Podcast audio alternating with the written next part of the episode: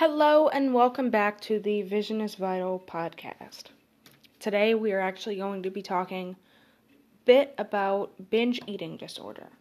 So, we talked about this a little bit on the podcast, um, but we've never, I don't think we've ever gone in depth with uh, what binge eating disorder is, how you can overcome it, and some of the risks that are involved in it. So, I figured since it came up during our tryptophan series, this would be a great way to learn a little bit more about um, binge eating disorder since it's something that you know is going to be viable information not just for you guys but also for the podcast and for the product that I have coming up. But we're not going to talk about that yet. So let's go ahead and get on into this. I am going to say right now that I'm not actually looking them up in real time as I'm recording this, simply because um, I came home to no internet, so I'm in a situation where I kind of have to write down all the main tidbits from these different sections that I need in order to provide you guys the information that you guys come here for. But, um, that's about the only change that you should see. So, um, without further ado, let's start. We are going to start this episode off how we usually do by starting off with symptoms and what Mayo Clinic had to say about the symptoms of binge eating disorder is most people with binge eating disorder are overweight or obese, but you may be at a normal weight. Behavioral and emotional signs and symptoms of binge eating disorder include eating unusually large amounts of food in a specific amount of time, such as a two hour period, feeling your eating behavior is out of control, eating when full or not hungry, frequently eating alone or in secret, feeling depressed, disgusted, ashamed, guilty, or upset about your eating. Frequently dieting, possibly without weight loss. They also mention that, unlike bulimia, after a binge, you don't regularly compensate for extra calories eaten by vomiting, exercising excessively, or using laxatives. That was about all that I could get um, given my circumstances for uh, from Mayo Clinic's article on binge eating disorder. So we're going to go ahead and move on to the next resource.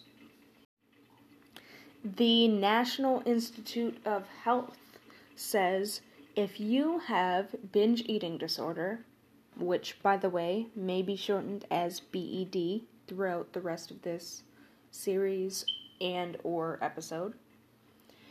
Anyways, um, if you have BED, you may eat a large amount of food in a short amount of time, and feeling that you can't control what or how much you are eating. Note, like other eating disorders, BED may result from a mix of factors related to your genetics, thoughts, feelings, and social issues.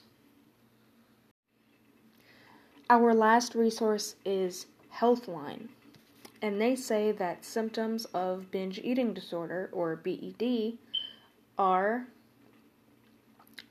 eating more rapidly than normal, eating until uncomfortably full, eating large amounts without hunger, eating alone due to feelings of shame and embarrassment, as well as feelings of guilt or disgust with oneself. These were all that I could gather given the circumstances that I'm under. Um, if you didn't get to hear that, hear what my circumstances are, go ahead and listen to the first part of this episode. But I think for now we are going to have to end this here, given that I don't have a lot of time or resources to uh, rely on at this point. Thank you guys for listening to the symptoms of binge eating disorder. I hope that Mayo Clinic, National, the National Institute of Health, and Healthline provided enough information in order for you to get at least some sort of idea on if you may have it or may not. Of course, as usual, if you feel that you may be at risk or you may have it given what the symptoms and signs are, please speak to a uh, professional healthcare provider as this is not meant to be an advisement that this is or a diagnosis rather that this is what you have or anything like that. This that is not what this is for. This is purely for educational purposes. I hope that you guys enjoyed this and I hope that you guys learned a little bit of something about binge eating disorder. Next week, we will talk about the causes and risk factors behind binge eating disorder. So stay tuned next week for information on the complications and risks associated with binge eating disorder. I hope that all of you out there are staying safe and strong. Bye bye.